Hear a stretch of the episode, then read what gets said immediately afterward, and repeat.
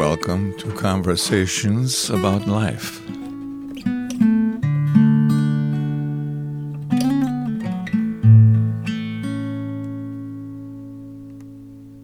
Well, thank you, Joe, for being a part of the podcast.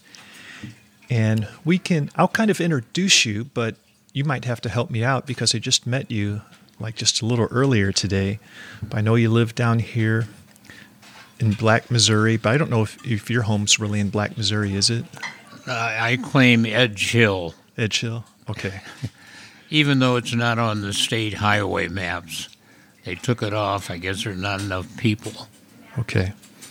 And I know you've, um, my mom and dad, they've mentioned you and they said that you've um, lived as, you know, you've worked as an attorney and you're an older gentleman now, um, like in your 90s, I believe. 92. 92. And you seem like you're doing really well for a 92 year old. So that's, that's good. Trying to make it. Yeah. Um, so, what else would you say as far as introduction about just who you are, Joe? Anything you would add to that?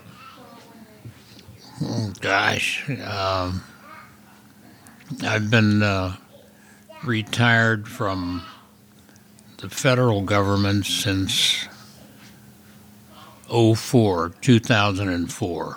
Okay. So at, at that time, I retired from the uh, Department of Justice, Okay. or and then the, the United States Attorney's Office in St. Louis, Okay. which was the uh, the base for the eastern half of Missouri, Okay.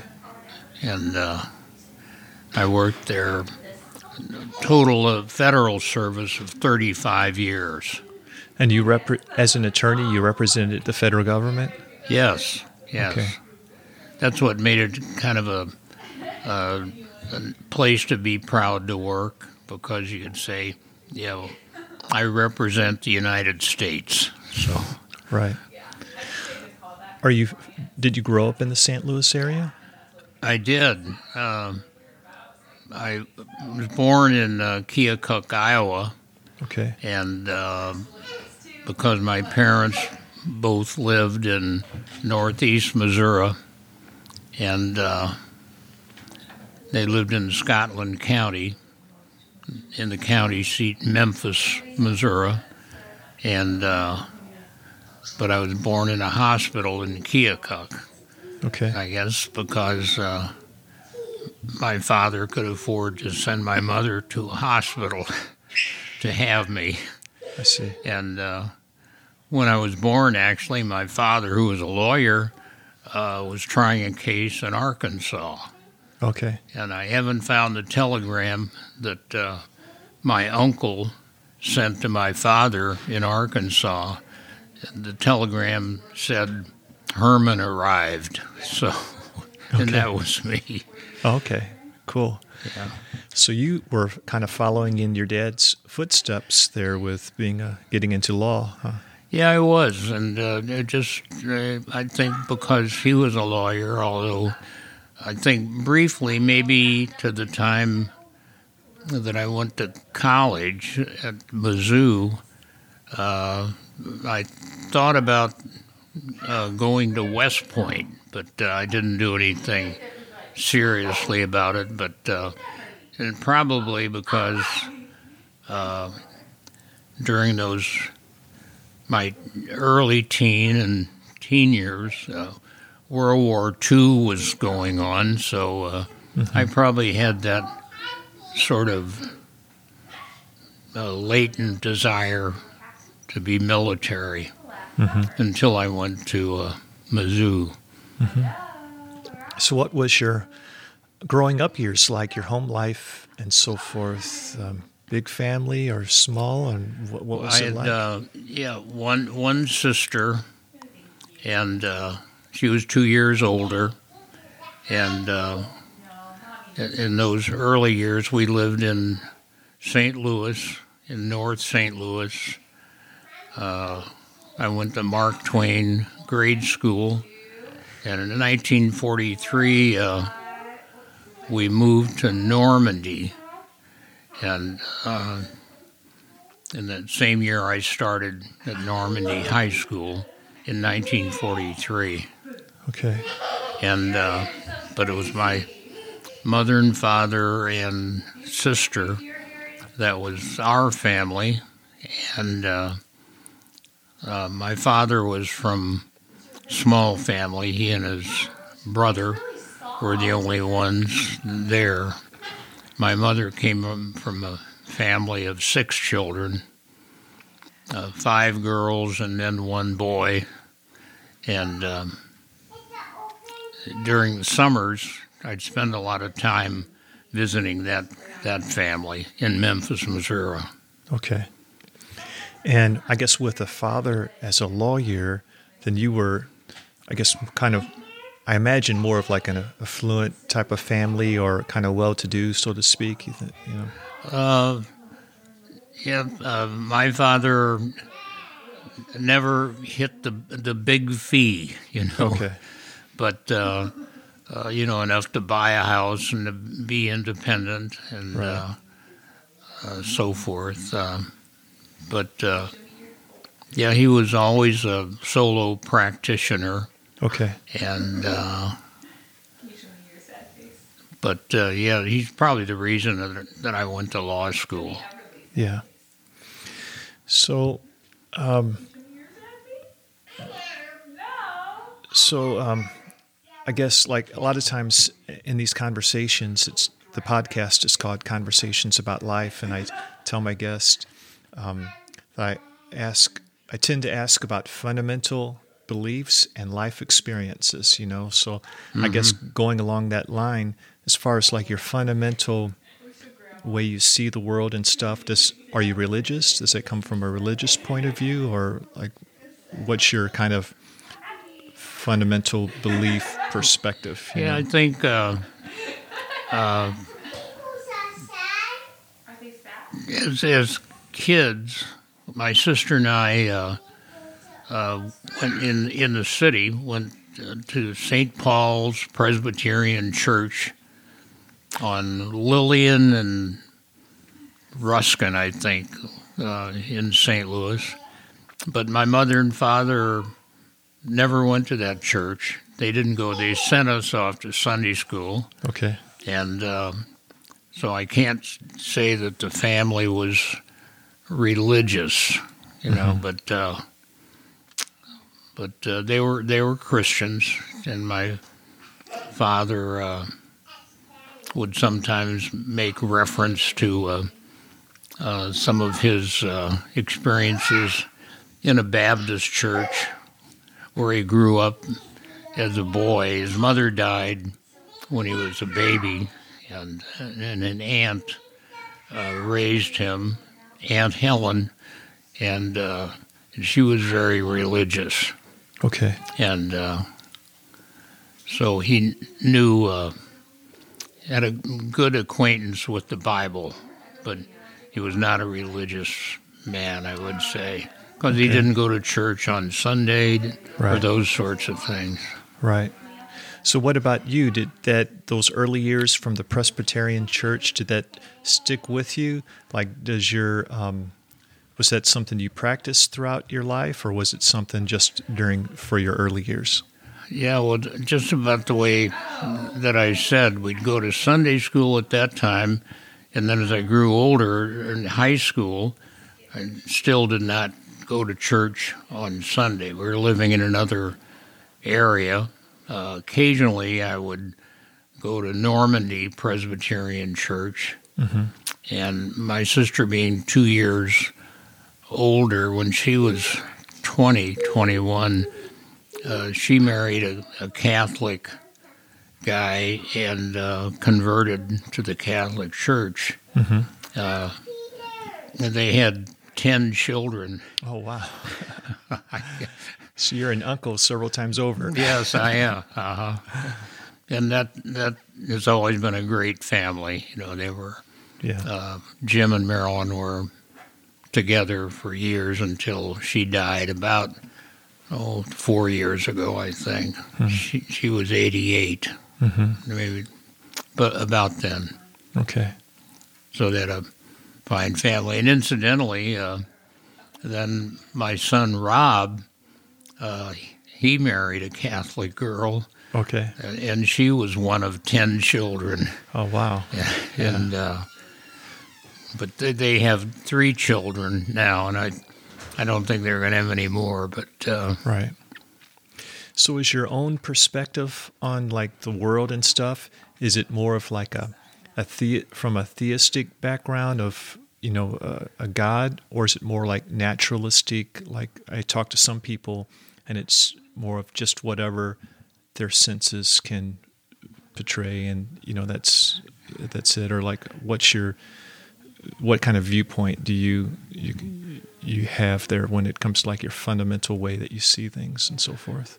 It probably has something to do. I think, you know, I was always more political, and maybe that would be what the, the naturalist approach, uh, sort of. Uh, my father, as I said, was not.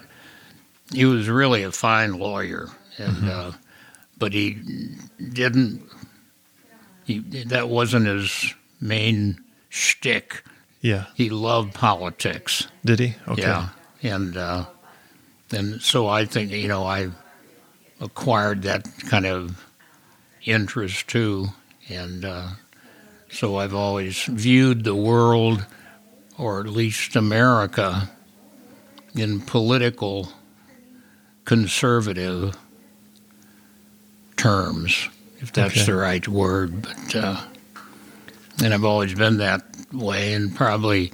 Uh, well, as I look back on it, my father was probably more interested in the uh, politics, the Republican politics, as far as getting people elected and that sort of thing. And Right. and I think I was probably more interested in what it stood for or should stand for. But I've always been a conservative uh, politically Okay. except uh, maybe to tip a hat to my father. I'm very interested in getting people elected. You know, Oh, are you? yeah, Okay. I- uh, but uh, I think that's important. Uh, um, I'm sure it's important, but uh, I don't think that you know that I believe that we follow someone who's politically correct. If I don't think they're going to get elected, I want to make sure we get somebody elected, and I'd probably be willing to say, well, they're not quite as fervent as Donald Trump is, or do it the same way, but uh, uh, I, I would want to make sure they're electable. Right. But I don't have any control over that. But I do make contributions to candidates. Right.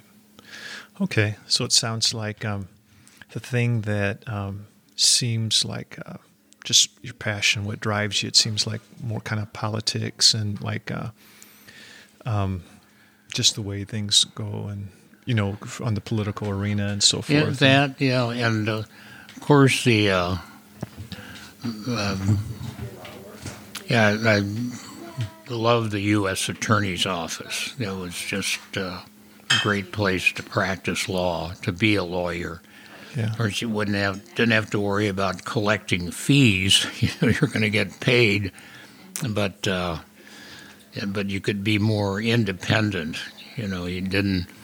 Uh, if uh, the government was wrong, you can say, "Yeah, this is a bad case." You know, we can't defend this. In civilly, we're talking about, and uh, so it's just a good place to work. You could be totally honest and So you said if it's a bad case, you didn't. You, you could say the government is wrong. You, you didn't have to represent the government and defend the government. uh, there were times our, our client usually was an agency person, you know, Okay. and and they would have a viewpoint, and uh, and you could say, you know, this you know this won't work, you know, this won't happen, and uh, And I think there were, you know, a time or two that uh, I said, I, I think you're wrong. I don't think I'd do this. And it would be maybe in a, in a settlement situation, not necessarily for money, but program uh, type regulations and how they're interpreted and so forth. Yeah. But uh, I think there was a couple of times when I disagree with the agency attorney, but, if they were civil, I'd uh, they could say, no, we think it ought to be this way. So I said, okay, you know, you're the client. If you want to do it that way, we will. But uh, and but it was just a good place to work. That didn't happen that often. Yeah. Well, good. Um, what do what are your thoughts about just the the way politics have worked out over your you know your span of life and Well, we uh, I was appointed uh, to the, you know an assistant U.S. attorney in 1974, I guess. Yeah, and uh, gosh, now I didn't even know who was president. Who was president? I ought to know that. We're appointed by the attorney general. And I know that at the time the Attorney General was William Saxbe, and he had been a senator from Ohio. And uh, the Attorney General always signs the commission, the appointment as an assistant U.S. attorney. But um, so uh, with Gerald Ford, I yeah was president. yeah I think And, so Yeah, because yeah, Ford then or Jimmy Carter then was elected in, in '76. okay Ronald Reagan in 1980. But Mhm. yeah, Ford was president when I was appointed. okay But the Attorney General signs the thing. But uh, and so over the the 35 years that I was in that office, you know, the, the presidency turned over. Yeah, so I worked for Jimmy Carter and then Bill Clinton, Mhm. Ronald Reagan in between. Mhm. Yeah, Bill Clinton and then uh, uh, George W. Bush. yeah So uh, even though the presidents changed at our our office, our level, Mhm. uh, it was all just strictly law. You know, what- whatever right uh, the facts were in the law, but there was never any pressure at our level on do it this way or do it that way. Right. Well, so you've um, lived a while, um, just uh, you know, in in thinking about um, lessons learned in life and so forth. Um, thought I'd ask you about that. Like, for example, um, you know, what um, in your perspective, you know, what what's makes up a good life? Or um, i guess yeah i guess that's the question. What makes for a good and satisfying life? Um, you have any thoughts to that one? Yeah, well, you know, one thing that I haven't mentioned, although my early life uh, as a Christian uh, wasn't very active. Uh, when I got married, I got married in Central Presbyterian Church in Clayton. okay yeah My wife was a, a member there, and uh, and that's of, of anywhere in my life, you know, sort of began a more formal study of of uh, Christianity and so forth. So, and since that time, in uh, 1960. Uh, I really began my walk at that time. your walk so you're talking about like in christianity your Yes, walk uh-huh. okay right Yeah, and uh, even though it probably uh, wasn't as fervent, maybe as sometimes I think it ought to be, and I think, why aren't I more fervent? I, I have one favorite uh, verse in Scripture when uh, Paul said that uh, sort of like it's each person. Do not think of yourself more highly. Right. You know that verse. Uh, yeah. But uh, what proceed with the measure of faith that God granted you. You know, Right. I often think, yeah, God only gave me this much, you know, Right. and I He didn't give me this much. So, Right. but uh, I know, but that's an, kind of an excuse to say. But uh, of course, the walk has been, you know, up and down sometimes. But uh, but uh, but from 1960 when I was married, and uh, then I became a you know a regular attender of of the church, and my study of uh, the Bible was really began then. Okay. All right. And and you were at Central Presbyterian then, huh? Because that's still around and all. Yeah, it's still there. Yeah, and still a you know fine conservative church. Right. It actually at that time it was uh, in the uh, well the what the diocese of the Presbyter- Presbyterian Church in the U.S., which was the Southern Presbyterian Church. Okay. in the Civil War, the, all the churches split up, and uh, that was the Southern Church, and and uh, but then it uh, Andy Jumper was pastor uh, when we briefly went into the mainline church, but uh, it was but then Andy Jumper uh, established uh, the Presbyterian Church, Evangelical Presbyterian Church, and uh, so I don't know how big that is now, but uh, several churches went into the establishment of that. I think it's big, like the Presbyterian Church of America, the PCA. That's another uh, branch that split off when Okay. when we are all sort of uh, Right. unenamored of the United Presbyterian Church, which was the big biggest. Right.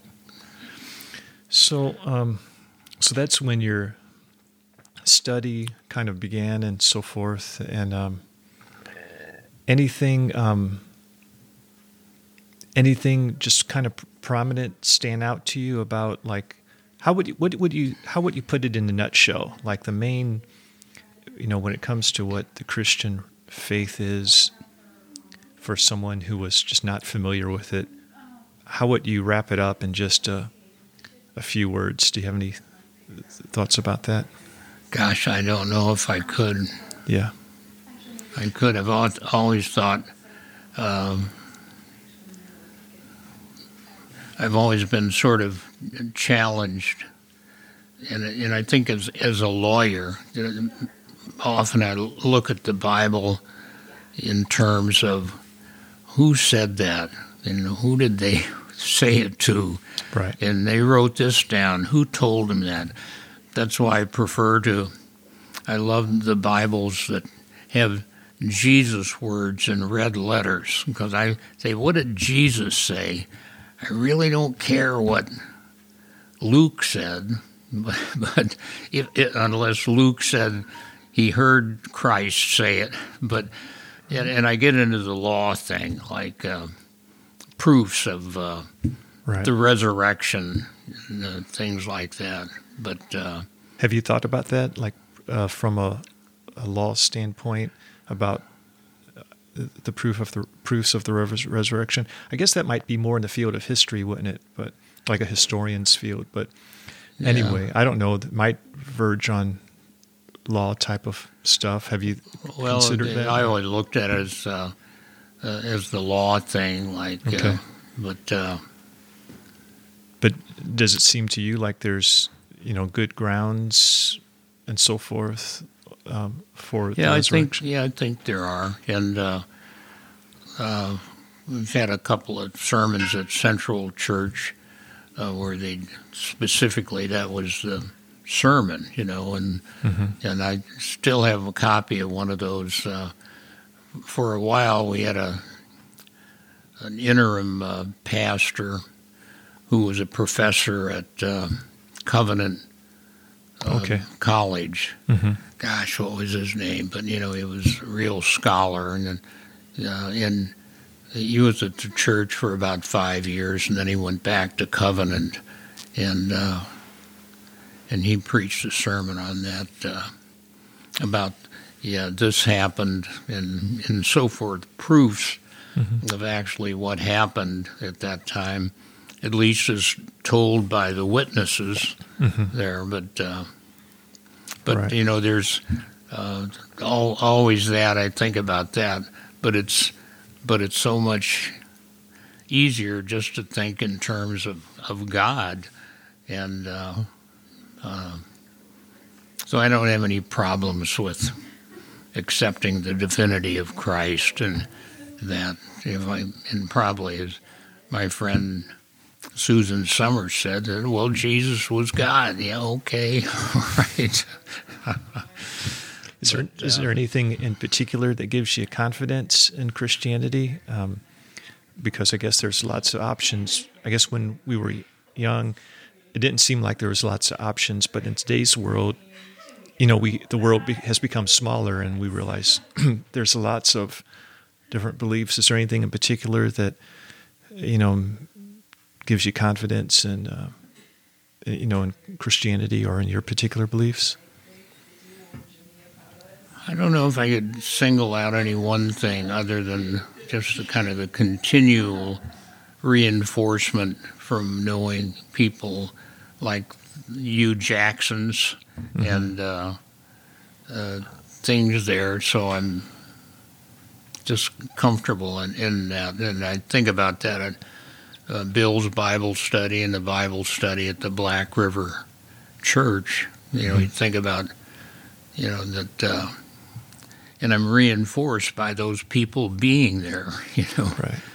uh, sort of uh, if you know if if they believe, I believe. Now I know that's not a a strong basis for it, but uh, I'm comfortable with it. But I'm you know more comfortable thinking about God, if that includes Jesus. Um, and I think that's kind of the important focus, maybe from the Old Testament viewpoint. But uh, it's it's both of them together. But uh, Right. Um, well, anything else that um, you know in your thinking makes for a, a good and satisfying life? Um, you know, a lot of people um, they um, you know they think, well, it's not this, it's not like working all the time, it's not. Um, accumulating as much money as possible you know and they you know they come up with the Yeah. the things that it's not but and then you know that leaves to you know the question well you know what really makes up for a you know a good and satisfying life so I don't know. It, uh, well, one verse that I recall, my father pointed it out to me in his later life. Uh, yeah, and he still never went to church. And uh, in his later life, he was uh, the governor appointed him uh, as associate judge back up in the county where he came from. You know, and uh, but uh, and he would contribute money to uh, mainly to Jerry Falwell, and Falwell would back when Falwell was, you know, quite a voice in the church, and uh, so Pop showed me. Uh, I always called him Pop. My kids call me that now too.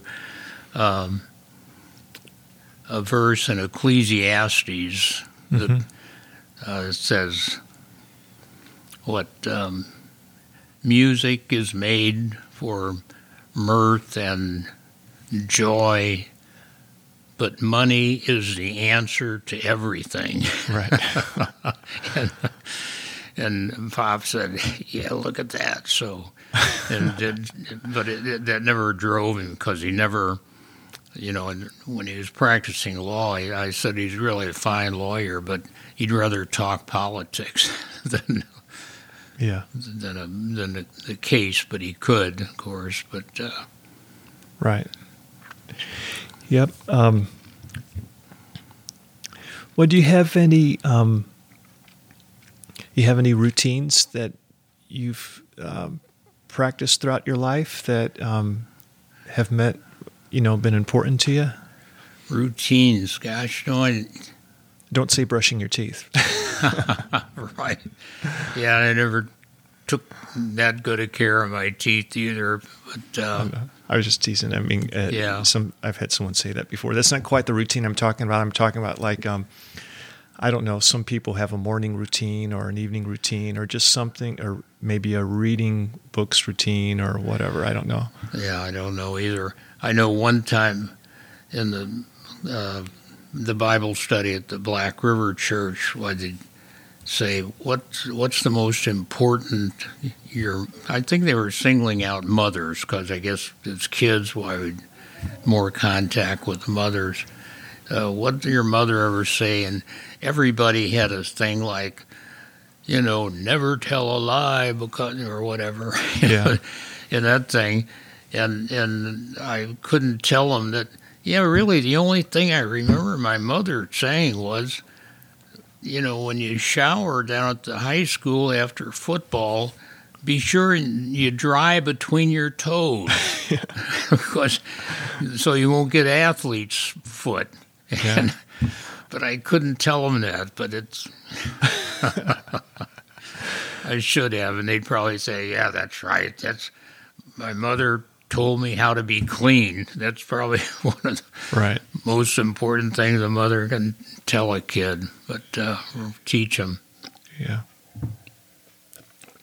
But uh, from the time Sandra and I married in uh, Central Church is really the time that uh, my study of the Word began. Mm-hmm. Um, What's has anything? What's made an impact on your life? Any particular people or any particular events?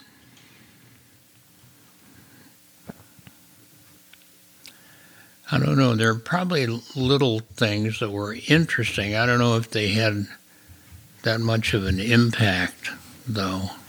Mm-hmm. You know, and uh, and, and the well, in, in the law end, I never argued a case in the uh, Supreme Court, but I argued uh, several times in the Eighth Circuit Court of Appeals, mm-hmm.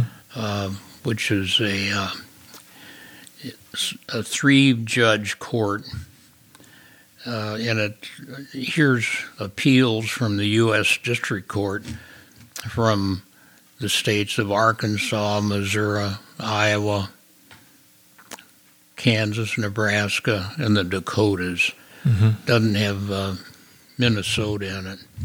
But I'd argue cases before those uh, those three panel judges, and a couple of times the case would wind up before the court en banc, meaning all seven or eight judges.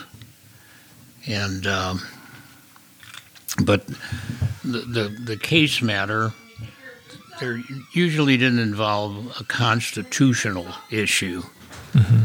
uh, but uh, just a case on the facts or the law as it came out of the district court. The district courts are really like circuit courts; they're the trial courts, and uh, and the Eighth Circuit's uh, kind of the Supreme Court. But even though it's just kind of midway to the Supreme Court.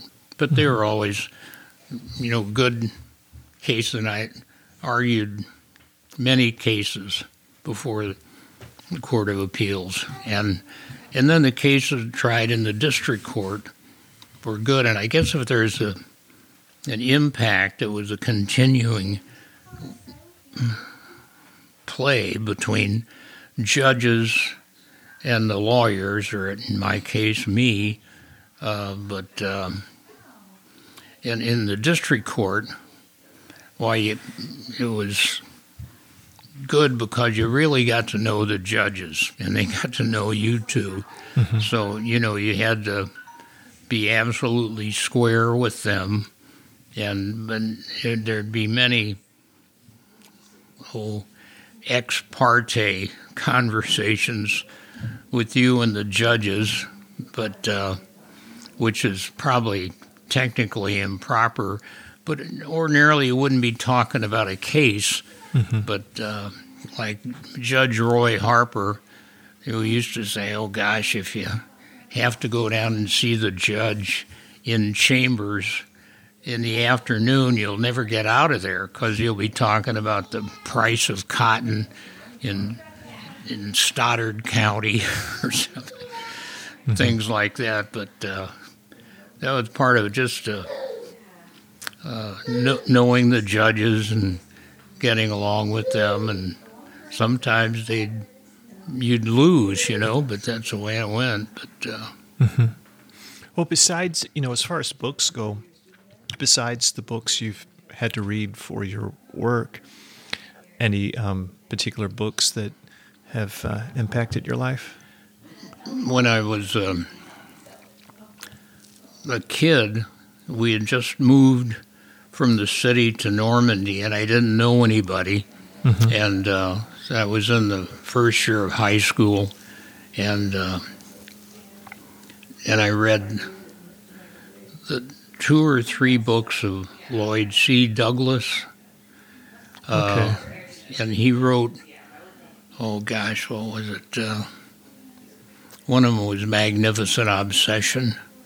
They later made a movie of that, and a couple of others. But Douglas was a religious man, but the books were novels, Right. and uh, They were kind of adventure fantasy novels, kind of. yeah, adventure forgotten, but they were, uh, but they always had a spiritual thread, and usually a, a spiritual and uh, you know redemptive type ending on them. So, and I remember reading those books, but I was just 14 years old, but they made an impression on me En- enough that I can remember Lloyd C. Douglas. But uh, and books after that, I don't know. I'd have to think about it, but probably not as much as those books did in, in that early year. Yeah. Did you do you know Douglas? I don't know if he's the same person I'm thinking of. My kids are readers, and there's been there's these series of books I've seen. I think one might be called The Black Cauldron or something like that, and I'm, I'm the that author's name sounds familiar, so it could possibly be the same person, or maybe I'm thinking of somebody else. Mm-hmm. Yeah. What do you enjoy doing now in life? I get the uh, Wall Street Journal every day Mm-hmm. delivered down here, and I love reading reading it. Uh, and I it's usually three sections, and the one the first is news and the editorials. So I always you know go to the editorials and read them first, and the good ones I clip out and say, well, I got to give this to somebody. you know, I've got one I have to give to Bill. You know, it's uh, taking the um, latest Biden proposal, the welfare uh, bill, and that and it picks it apart and says, yeah, it's not just 1.7 trillion; it's four to five trillion. You know, and.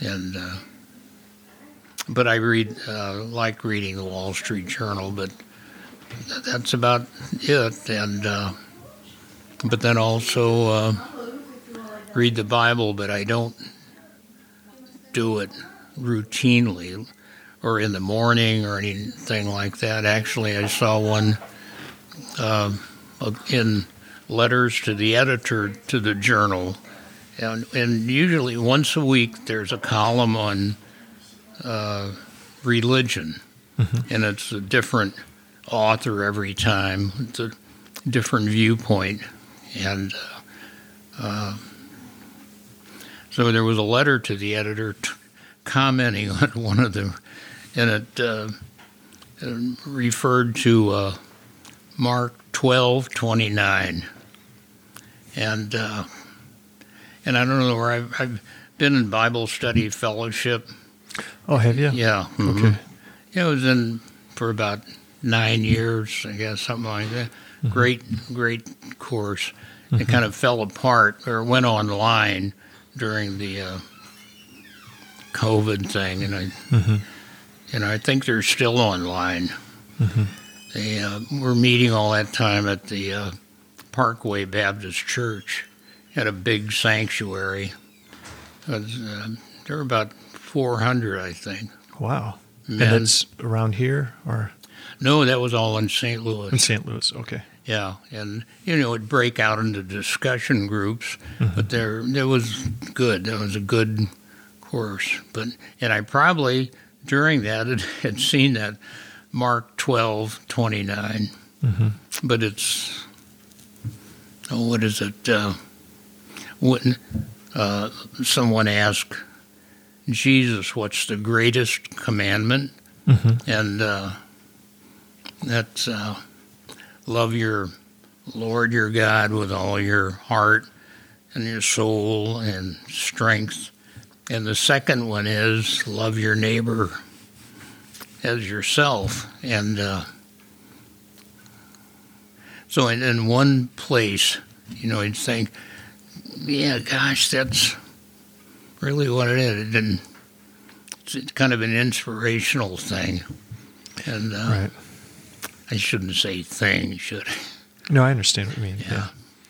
It's kind of one of those things that just puts it in a nutshell. Yeah, You know. it does. Yeah. Even though I can uh, still smile that money answers everything. Yeah, that's one of those proverbial statements, I think, where, yeah. you know, it's like a tool that you use, you know, um, Uh-huh. in certain situations it works, and other th- proverbial statements work in other situations. And Uh-huh. that's the way I kind of think of it um, because um, money's very practical and it helps. It helps. yeah.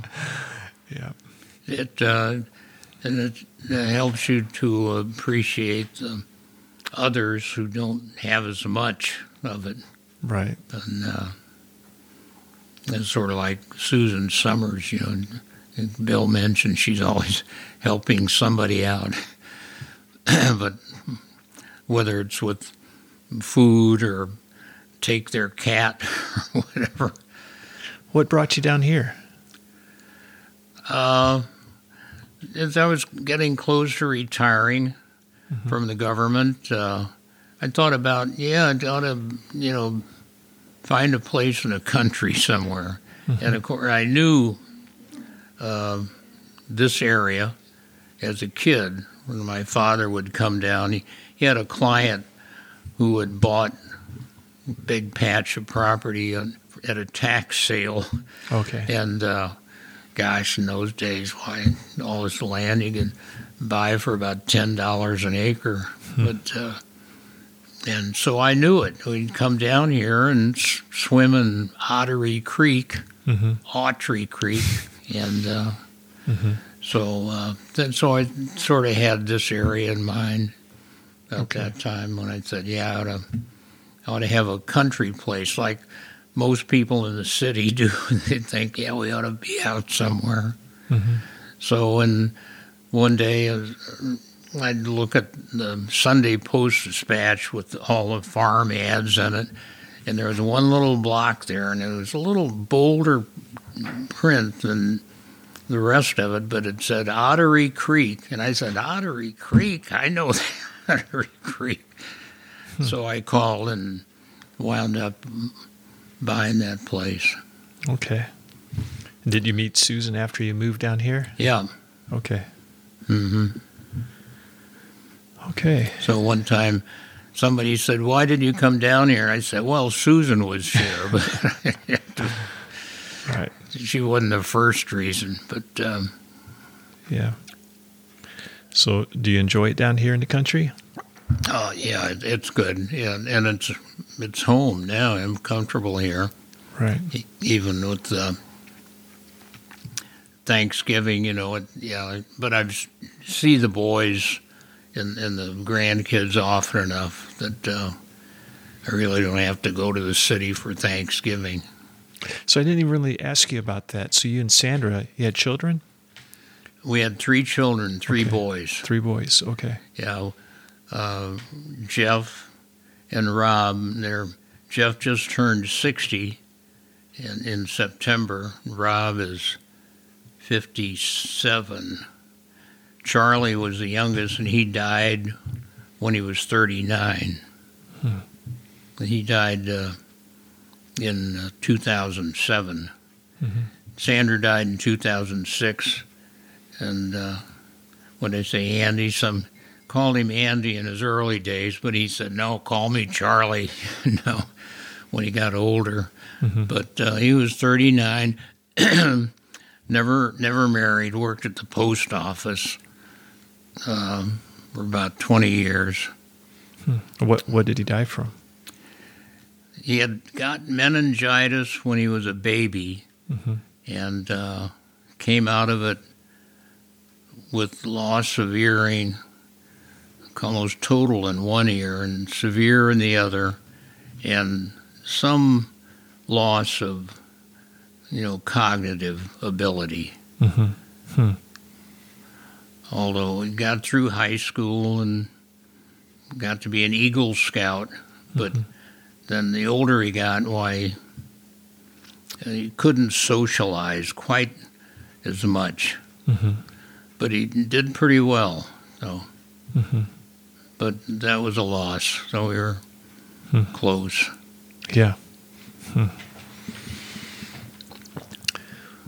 Well, I think that's about all I can think of to bring up. Any topics that you know you would like to to bring up before we just sign off?